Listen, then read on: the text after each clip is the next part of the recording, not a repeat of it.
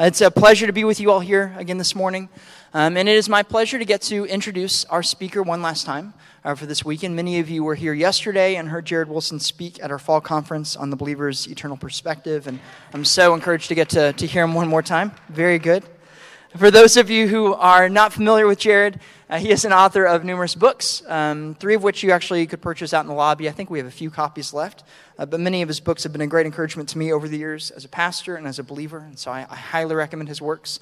He's the author of many articles as well uh, that you can find in a, very, a variety of publications. Uh, Jared has served as a pastor um, and is currently a, a teacher and professor at Midwestern Baptist Theological Seminary in Kansas City. Um, he also is serving at his local church there, Liberty, as the director of the Pastoral Training Center. Um, so he's doing a lot of work for the local church. And as anyone who heard him speak yesterday and who, who, have read, who has read his books, you will know Jared is someone who loves Jesus, who is enthralled by the gospel, and is a great encouragement to us.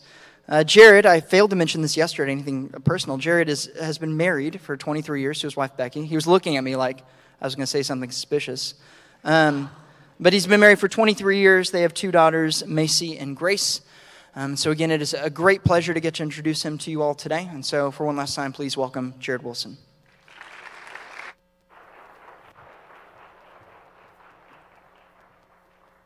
Good morning. My wife would want me to let you know it's four years. So it must be an old bio that you pulled there. But I want to make sure I get my math right. Amen. If you have a Bible with you, please turn to the book of Job the book of Job, Job chapter 14. It's a great privilege to be with you. Uh, I've been grateful for your hospitality over the last couple of days, and I'm excited to enjoy the Word of God with you this morning as well. Job chapter 14. Victor Hugo, who, of course, is the author of such revered masterpieces as Les Miserables and The Hunchback of Notre Dame, once said, Tomorrow, if all literature was to be destroyed, and it was left to me to retain one work only, I should save Job. Rather interesting, isn't it? Anyone, I think, though, who has spent a considerable amount of time in the book of Job might see why. It is an epic masterpiece itself, one full of, of course, spirit inspired poetry, poetry of unparalleled beauty, theology of unrivaled depth, and pastoral counsel of uncommon grace.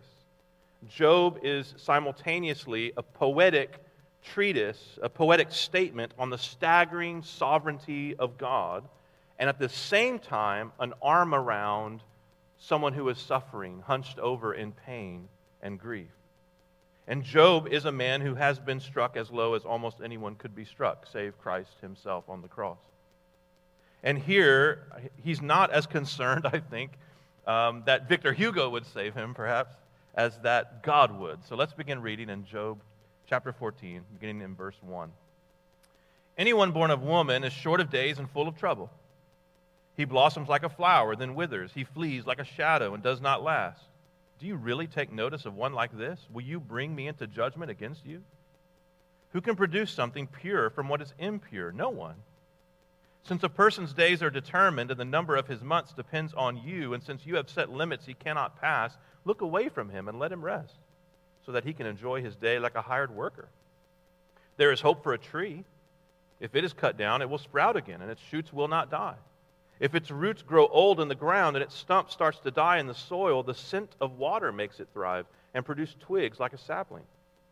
But a person dies and fades away. He breathes his last. Where is he? As water disappears from a lake and a river becomes parched and dry, so people lie down never to rise again. They will not wake up until the heavens are no more. They will not stir from their sleep.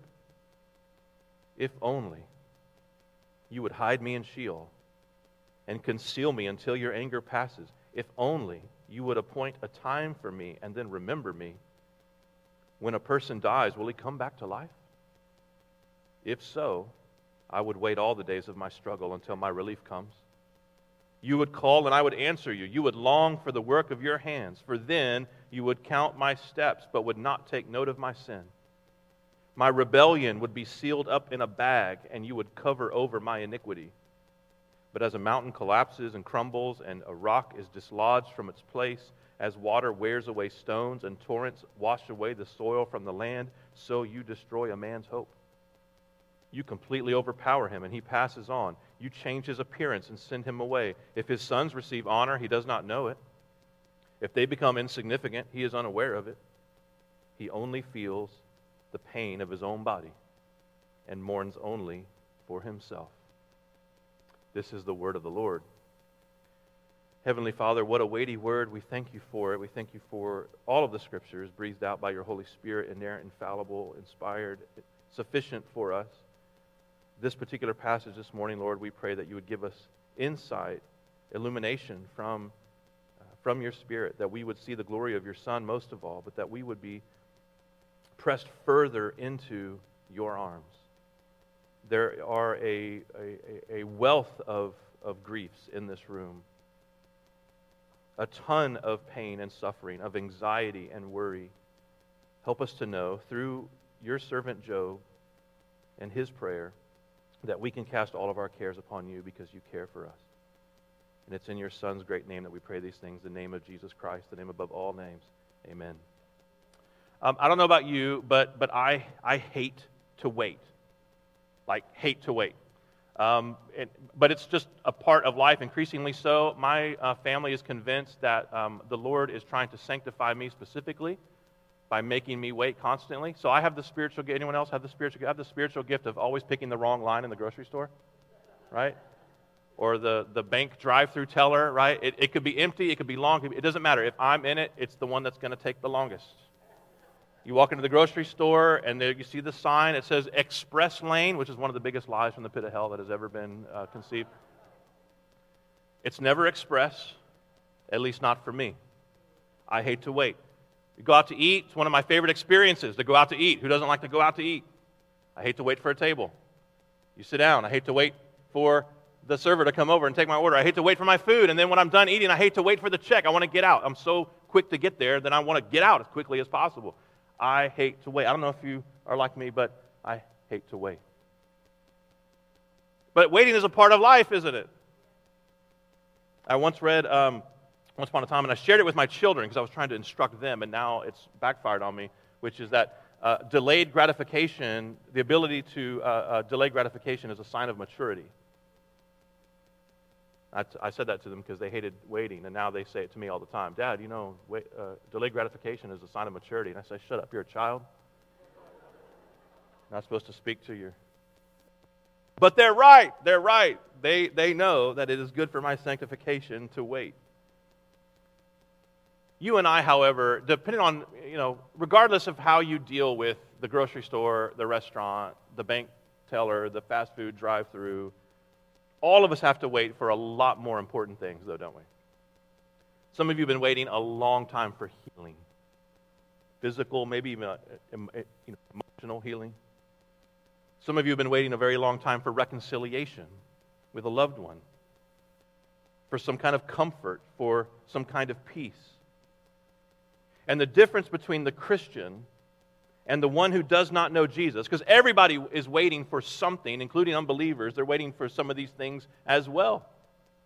The difference between the Christian and the one who doesn't know Jesus is that Christians believe Jesus will meet all of our needs. Maybe not all of our wants, but all of our needs. So, just as Christians grieve as ones with hope, we wait as ones with hope. And waiting in hope is exactly what Job is doing here. Most of you are likely familiar with the story, at least the basic outline of the story of Job. I'll just try to catch you up in a few sentences. Job is a righteous man. He loves God. He's also a wealthy man and a prosperous man. And somehow there is this arrangement. Actually, the Lord permits the devil to afflict Job. And all in one day, he loses everything he loses his children, he loses his livelihood, and he loses his health. In fact, the only thing that Job is allowed to maintain is a nagging wife. And some friends who, when they first show up, when they first show up, do the exact right thing, which is they say nothing. They see that his suffering is great, and so they sit down with him, and none of them speaks a word. They just enter into the pain and the suffering with him, and in solidarity just sit there. But then they begin to open their mouths. And some of the things that they, these friends say are true enough. They, there's a mixture there. They say some things that are true, but a lot of it is just kind of good advice. And they're, and they're also feeding some bad theology to Job. And so Job is now afflicted not just by what has happened to him, but these, these uh, you know, false beliefs and false assumptions and accusations that continued to kind of bombard him. So now he's as laid low as a person could be. He's in the ash heap.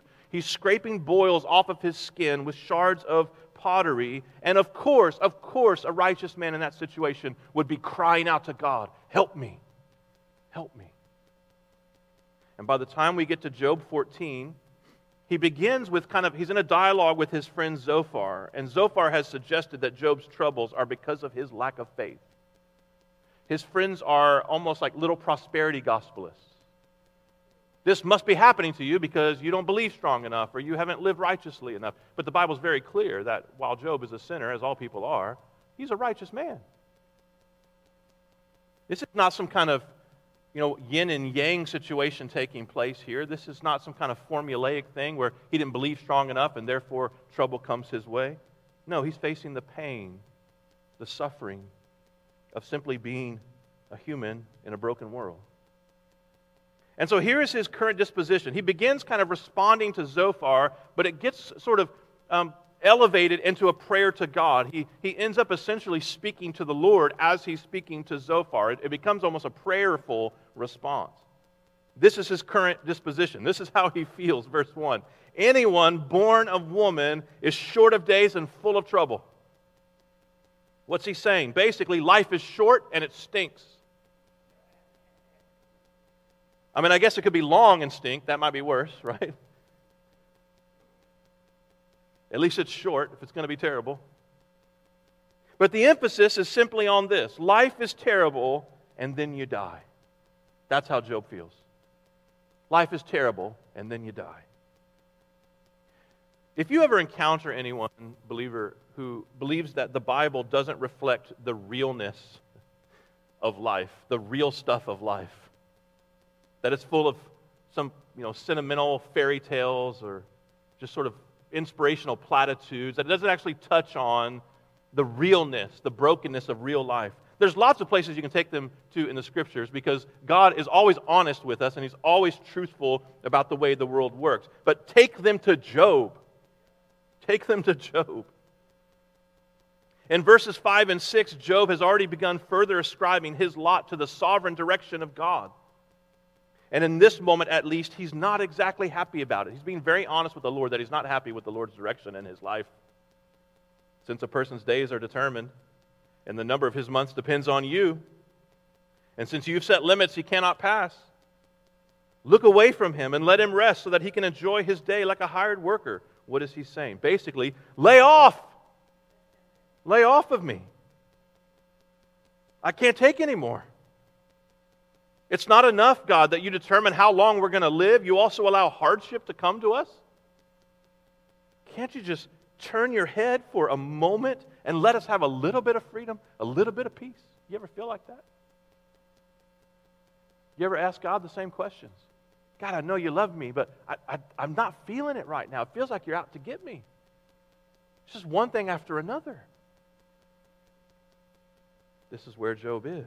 His feelings are very real. The pain is very real. And somehow he knows that although his immediate affliction is at the hands of the devil, he knows that the devil is on God's leash. As a mountain collapses, verse 18, and crumbles, and a rock is dislodged from its place, as water wears away stones and torrents wash away the soil from the land, so you destroy a man's hope. You completely overpower him. He passes on you change his appearance and you send him away. If his sons receive honor, he does not know it. If they become insignificant, he's, uh, he's unaware of it. He only feels the pain of his own body and mourns only for himself. Job has been stripped down to his essence. All of his comforts are gone. All of his physical pleasures are gone. All of his material goods are gone. All of his earthly joys are gone. And what is he left with? Pain. Pain. But also also hope. I want to share with you three things about hope from this passage. The first one is this hope defies what is seen. Hope defies what is seen. This is what Job sees with his physical eyes as he looks around and just kind of contemplates the hurt, the pain, the, the bent over agony of his own body. He sees sorrow, he sees loss, he sees sickness, he sees a hurtful wife, he sees ignorant friends, and he's beginning to note the apparent futility of it all. If that's the only place his gaze is going to be, it is certainly futile. And his pain is compounded. Verse 7 There's hope for a tree. If it's cut down, at least a tree will sprout up again. Its shoots will not die. If its roots grow old in the ground and its stump starts to die in the soil, just the smell of water, the scent of water, makes it thrive and produce twigs like a sapling. But a person, feel what he's feeling here. But a person dies and fades away. They just decompose into dust, right? He breathes his last. Where is he? Verse 11 As water disappears from a lake and a river becomes parched and dry, so people lie down never to rise again. Or do they? What Job is saying is this look, you can see the fruit of a tree, a tree can bounce back. All we see of a person, though, with our, with, with our earthly eyes, what we see with our physical eyes, is that they get older and older and more frail and more frail. And then they die and then they waste away. That's what we can see. But the Lord has asked us to walk by faith, not by sight.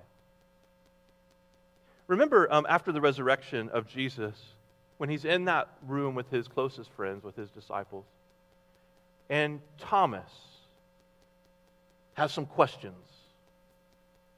Thomas is thinking, like, when a person dies, can they come back again? I mean, a tree will come back. This is kind of, I'm, I'm, I'm applying Job to Thomas's logic here. Thomas is thinking what the natural person is thinking in that moment. When a person dies, they don't come back. Like everybody knows that. So I'm not going to believe unless I can touch you. Can I touch your wound to make it like, is it really you? And we can assume, reading between the lines, that Jesus condescends in, in compassion to let Thomas do that. Thomas gets a bad rap. Like, we call him doubting Thomas. We don't call Peter denying Peter. That's a lot worse. I mean, poor Thomas. I mean, he's, he's just us. And the Lord condescends and compassion, we think, to let him touch his wounds. But remember what Jesus says to him Do you believe because you've seen? Blessed are those who believe who have not seen. One reason God has allowed this attack on Job to take place is so that Job would learn not to trust in what he sees but instead to snuggle up close to the Lord. In my time as a pastor, I've conducted multiple counseling sessions, more than I can count. And invariably, many of those involve deep pain, grief, suffering, hardship. The residual hurt from trauma in the past, abuse, things like that. Or just difficulties in life, sickness, a prodigal child, a prodigal spouse, even sometimes. And the number one question, sometimes it's, it's phrased in different ways, but really the root question, the number one question that, that I've received, and those of you who do discipleship counseling type situations, um, you might resonate with this. The number one question that I always receive is some way, shape, or form is this Why? Why is this happening to me? Why is God allowing this to come into my life? Why me? It's a very, it's a very Jobian question. And I would see is my place in, in, in my role as a pastor at that time not to have all the answers, actually, because I don't know the mind of God. I mean, I can say generally why there's brokenness in the world, why there's suffering in the world, because man disobeyed God. And in his disobedience, he brought sin into the world. And where sin is, there is brokenness and rebellion. But why you are going through this specific trouble, I, I cannot say. I, I don't know the wisdom of God. I don't know his, the ins and outs of his sovereignty. I don't know why he would choose you in this specific situation. But I will ask you this. I do know this. And so I would reply to their why question with another question, which was this If you weren't going through this situation right now, would you be as close to God as you are? And I never, I never had anyone say yes. No one has ever said yes in response to that question. We may not understand why it's happening, but it draws us closer to the Lord, doesn't it? When you're suffering, you pray differently than when you're comfortable. When you're hurting, when you're in grief, you pray differently. This is a difficult truth to accept, but the Lord is always more interested in deepening our sense of need for Him than He is in giving us no reason to need Him at all. Maybe one of the why questions that He allows these things into our life is because He knows that these things push us further and further into Him and into trusting in Him. If life was comfortable, there was no pain, there was no grief, there was no suffering, you wouldn't sense your need for God as much, would you? And the Lord knows that. C.S. Lewis says pain is God's megaphone. Lewis not unfamiliar with suffering himself. And this is where Job is. Everything he sees, touches, smells, hears, feels is miserable. His life looks hopeless. And yet, and yet, despite his visible tragedy, he hopes in the invisible God. See, Christians don't hope as the world hopes. The way the world hopes kind of goes something like this I hope this happens, or I hope that happens. And what they're implying is it might not. There's an uncertainty in it, an, an improbability in it. There's potentiality in it, but not certitude. The Christian doesn't hope like that. When the world hopes, they think when a man dies, he just fades away. He breathes his last. That's it. He decomposes, becomes worm food, dust, nothing. That's all they can see. But the Christian's hope is not like that. It defies what we can see. And it is ripe with the promise of what cannot be seen. The world's hope is hollow, but the believer's hope is firm because the believer's hope is Jesus Christ. And just because you can't see him doesn't mean he's not real. Just because you don't see him now, in fact, doesn't mean you won't see him then. Hope defies what is seen. This may be all I can see with my eyes, but I know this isn't all there is. I may get old and weak and die, but that's not the end of the story. That may be what the world sees, but that's not the end. Jesus is real. He is true. He reigns. He sustains the universe by the word of his power. Hope defies what is seen. Secondly, secondly, hope calls for what is unseen. Hope calls for what is unseen. In a way, we could say that hope demands the unseen. And I don't mean that it demands things of God, that would be inappropriate. But what I mean is this hope is a calling for what lies beyond. Hope, in a way, demands things of us, actually, that we won't assume that what we see is all there is to the story. So Job prays, verse 13, if only you would hide me in Sheol and conceal me until your anger passes. If only you would appoint a time for me and then remember me. When a person dies, verse 14, will he come back to life? If so, I would wait all the days of my struggle until my relief comes. Job is here saying, in essence, my hope is that this will be worth it.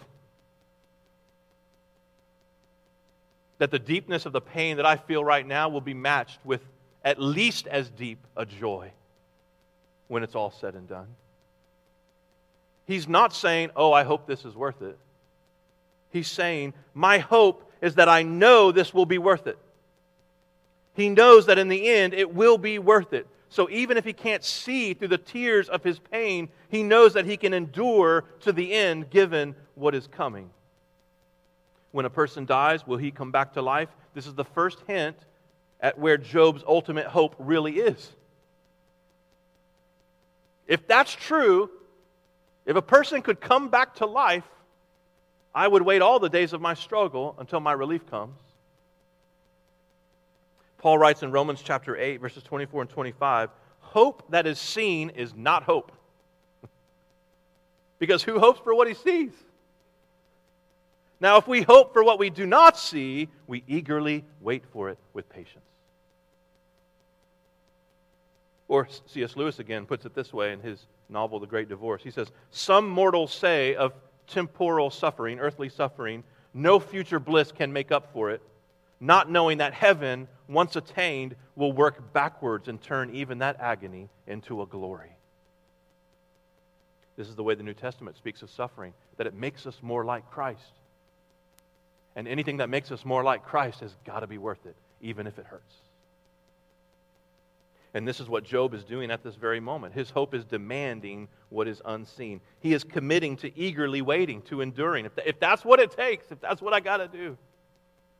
I'm not saying it doesn't hurt. I'm not faking it until I make it. I'm not putting a smile on a sad face. I'm owning the fact that this hurts more than anything that I've ever felt before. But if this is what I got to do to endure to the end, with your help, Lord, I'll do it. He's committing to eagerly waiting and enduring. This is what he's saying in verse 14, I believe. If I could know that I'm going to come back to life, that this isn't all there is, I would endure this struggle till that day comes. If that's what it takes, Lord, I will do it. What about you? What about you? Just take a moment here to, to apply what is happening. If you knew that this life is, isn't all that there is, how would it affect how you live today? How would it affect how you go about this week? If eternity was real, and I'm just assuming by the very fact that you're here on a Sunday morning that you believe eternity is real.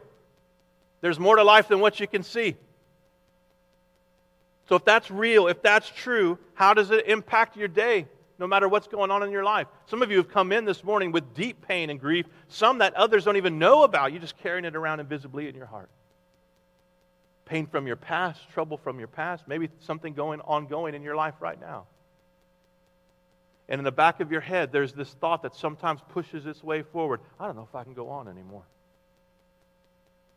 How much longer do I have to do this? What would make it worth it? What's the answer to the question for you? How would it affect your hope in the midst of suffering to know this isn't the end? If you knew that at the very last day, when, when the glory crashes into this broken world and you will finally be redeemed, and that this glory is coming soon. Jesus says, I'm coming quickly. You will enjoy forever the paradise of fellowship with Christ. Wouldn't that affect how you see your day to day life? Or shouldn't it? Wouldn't the knowledge of future glorification make the painful sanctification this side more bearable somehow? Not painless, not painless, but more bearable? by the power of the Holy Spirit, the Christian's answer is meant to be yes, yes. If that's the end, I can, I can bear this now. This is how Paul puts it at one point. He says, I consider the sufferings of this world to be a light, momentary affliction. And you may think, well, if he could call it that, he must not have suffered very much. I invite you to read up a little bit on Paul. and everything that Paul went through physical ailments, scars, enduring pain and agony from being tortured, persecuted, shipwrecks, frequently hungry, assassination plots devised against him, in jail, in the darkness, losing his eyesight, we think, on his way eventually to be beheaded. I consider this suffering to be a light momentary affliction. What's he doing? I mean, is he is just blowing smoke? Is he deluded? How, how would you, why would you call everything you've been through a light momentary affliction? Well, he says, I consider it a light momentary affliction compared to the eternal weight of glory that is going to be revealed. It ain't, it ain't light and it ain't momentary, but compared, compared to eternity and the glory that is coming, it's like a blip on the radar. Hope is how we believe that there's more to the story. It's how we pull out of our pain a trust that God is doing something with it. He's making us more like Christ, and anything that makes us more like Christ is worth it. There's no higher goal for us than to be more like Jesus. Don't set your sights so low to have what Job had in the beginning. For some of us, that's, that's the apex. That's the goal. That we, we're comfortable, we have got a happy family, and we got our health. Well, at least you have your health. All things you, you, you don't get to keep anyway. It all goes back in the box when it's all said and done. Don't set your sights so low. But to be like Jesus, rich or poor, healthy or sick, to be like Jesus, that's the, that's the goal. Hope defies what is seen. Hope calls for what is unseen. Thirdly and finally, thirdly and finally, hope delivers on its promise. Hope delivers on its promise. In a way, despite all of his pain, Job knows that dying isn't the worst thing that can happen to you. That as bad as his pain is, there is a pain that is worse still. And this is something that you and I have to reckon with too. When Job looks forward to the end, this is his first hope. Verse, verse, uh, uh, verse 15. You would call, and I would answer you. You would long for the work of your hands. For then you would not count my uh, for then you would count my steps but would not take note of my sin. My rebellion would be sealed up in a bag and you would cover over my iniquity. Now how is this possible that the God who sees all things, who directs all things, even according to Job's theology here, this pain and suffering coming into my life, it may be because the devil's attacking me, but I know he can't do it unless you allow him to do it. So ultimately, this is you, sovereign God, and this sovereign God is going to somehow overlook offenses, unholiness. How is that possible? There is the, the seed here, or the root here, of the good news. The good news that Jesus has gone to the cross to pay the penalty for sins. And because he pays the penalty for sins, we can be forgiven. Have our sins not taken note of. That the Lord would say about our sin, I don't, I don't even note that. It's not even in my records. How amazing is that? And wouldn't you rather have that? If you had your choice, I know if we had, you know, if, if all bets were off, we would have a comfortable life and our sins forgiven. But if you had the choice, comfortable life or your sins forgiven, which do you want? And Job is making that choice here. And he's basically saying, if I could know my sins would be forgiven, I, I, I could put up with the suffering, I think. I mean, if, that, if that's true, if I know my sins can be forgiven, I can deal with this. For as long as it takes, in fact. See, Job is, is in a way, I mean, he's a real historical person. This really happened, but he's kind of a foreshadow also. He's a prefigure, in a way, of Jesus. Jesus, who was God incarnate, come in the flesh to suffer.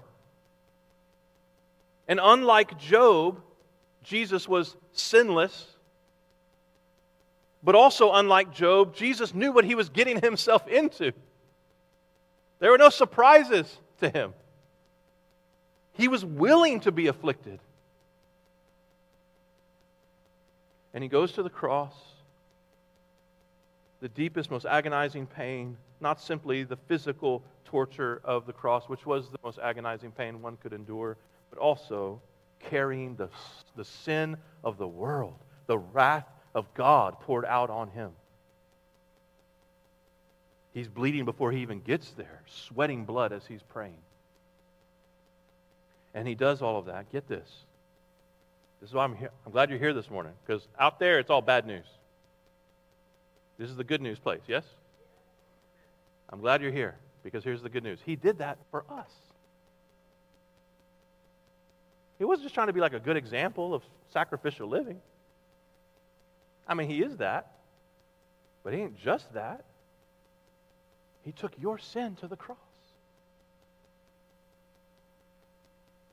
And then after the darkest day, a thrill of hope, as the Christmas song goes, the resurrection. He comes back bodily, gloriously. He answers the question When a man dies, he fades away. Is that it? Will he come back to life? Jesus says definitively, yes. Yes. And to put our faith in him is then to cling to the one who has lashed himself to us in the deepest, most serious, and seriously eternal love ever to be known. The Lord of the universe so unites us to himself that his death becomes our death that his resurrection becomes our resurrection. And no matter where we are, whether we're in, in, in, health or pain, happiness or sadness, riches or poverty, certainty or confusion, we are hidden with Christ in God himself. And so, there's a warning here to turn your back on him, to put your faith in only what you can see now, is to decide not to see him later or at least not to see him later in joy, but in judgment. To turn your back on him now is to choose the death that comes after death. The wages of our sin, which is eternal death in the fires of hell, eternal condemnation. But the one who is lashed to Jesus, come what may, Lord, wherever you take me, even it's through the valley of the shadow of death, I'm with you. That person has an eternal joy to look forward to. So if you're a Christian, if you have repented of your sin and put your trust in Jesus Christ alone for your salvation, the most important thing about your life is settled. Isn't that a relief? As many worries and pains and griefs, confusions, doubts, hostilities this world throws at us, the most important thing, the thing that matters most, is already settled. Done deal. Well, that makes me happy. All right, me and you. me and you. Romans 5 5, Paul says, This hope will not disappoint us because God's love has been poured out in our hearts through the Holy Spirit who was given to us. This hope will not disappoint us. Or, as some other translations put it, this hope does not put us to shame. What was it that Job could look forward to? Maybe, maybe he had a hope that he would get his fortune and his health back. We know at the end of the story he has those things restored. The Lord does restore those things to him, but he doesn't know he's going to get those things back. And in any event, he's not getting his children back the most precious thing. For all he knows, this is it. This is what life is now the ash heap, the boils, the poverty, the pain. In his mind, this could be it for the rest of my life. This is how I'm going to feel. This is what life is always going to be. It couldn't get worse, and then it does. And it certainly can't seem to get any better. And all along, we never see Job say, I hope I get my stuff back. No, where is his hope? If you have a printed Bible open or you have uh, your phone or iPad perhaps, scroll over or turn over to Job chapter 19, just five chapters after this one. Job 19, and look at verses 25 to 27. Here is where his hope is in the midst of this. I know that my Redeemer lives, and at the end he will stand on the dust. Even after my skin has been destroyed, yet I will see God in my flesh.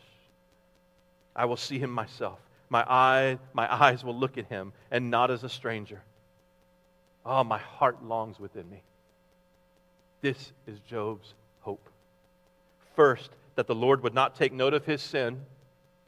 And then, because of that, that the Lord would deliver on the promise of hope. Lord, I don't know what you're doing, and I don't know the ins and outs of your providentially orchestrating the smoking crater that is my life right now. but I do know this when it's all said and done, I'm going to look you in the face. And I'm going to see in your eyes, and I will understand finally. You'll see me, and I will see you, and all will be well. What is he hoping for? The future glorification that is promised to all believers. That is what will make suffering worth it. Knowing that those whom God justifies, he will glorify. You're going to receive a resurrection body. When a man dies, can he come back to life? Yes, if you are in Christ. The resurrection into eternal life. We rehearsed this a little bit over the conference time, but those of you who were here, we'll just rehearse it again. Those of you who are fresh, let's enjoy it together. You're going to have a body like Christ's body. His is the first fruits of ours, the New Testament tells us. Do you remember what that resurrection body could do? Is real, it could be touched. It looked like him, but it didn't look like him. He could eat breakfast. Praise God. Breakfast in heaven. What is that going to be like? What will the hash browns, the fried eggs, my Grammy's fried eggs in heaven take? He could eat breakfast and he could walk through walls. I want to eat breakfast while I'm walking through a wall just to put it together. He's going to give you a new body. As you get older, you appreciate this more. As you're younger, you're like, there's nothing wrong with this one. Just wait. It's coming for you, and it's coming quickly. you're going to get a new body to enjoy the Lord face to face. Lord, earth. As the new heavens and new earth crash into this one. 1 Peter 1 3, Blessed be the God and Father of our Lord Jesus Christ. Because of his great mercy, he has given us new birth into a living hope through the resurrection of Jesus Christ from the dead. Now turn back to Job 13, one chapter before our focus passage. Job 13. And we're going to see what Job is making of all of this. Given all of this hope, what does he do? Chapter 13, verse 15. Even if he kills me, I will hope in him. Or in older translations, Yo, they he slay me, yet will I have faith in him. I don't know where you are this morning, emotionally, spiritually, physically. Maybe you're desperate right now for a message of hope. It took you all the faith you had just to get in the door this morning, maybe. The Lord knows that. The Lord sees that.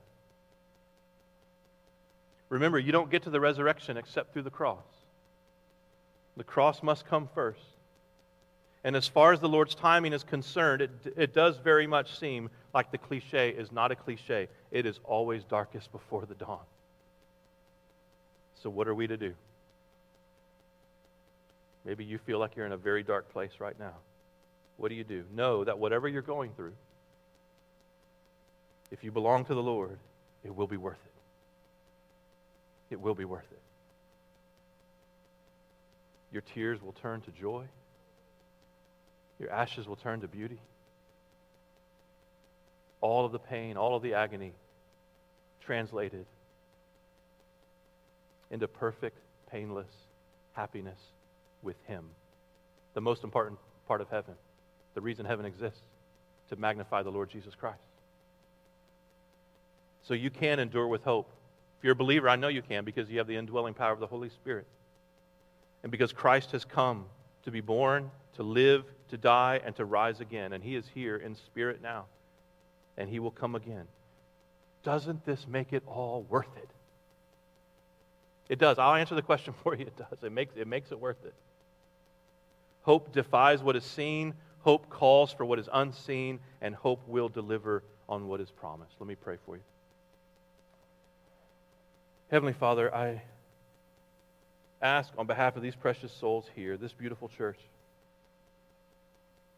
that you would press further into our hearts the glory of your Son, Christ Jesus, that we would be more in awe of him. Help us to love each other well, all because we know that is a great testimony to the good news. Help us to be good news people.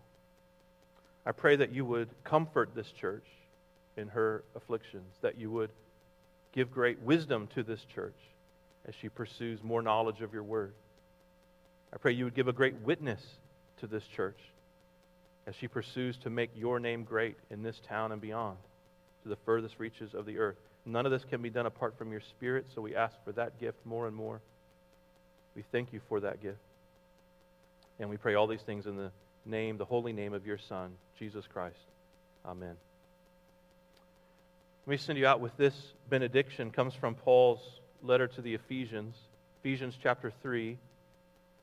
Now to him who is able to do far more abundantly than all we ask or think, according to the power at work within us. To him be glory in the church and in Christ Jesus throughout all generations, forever and ever. Amen. Go in peace. Thank you.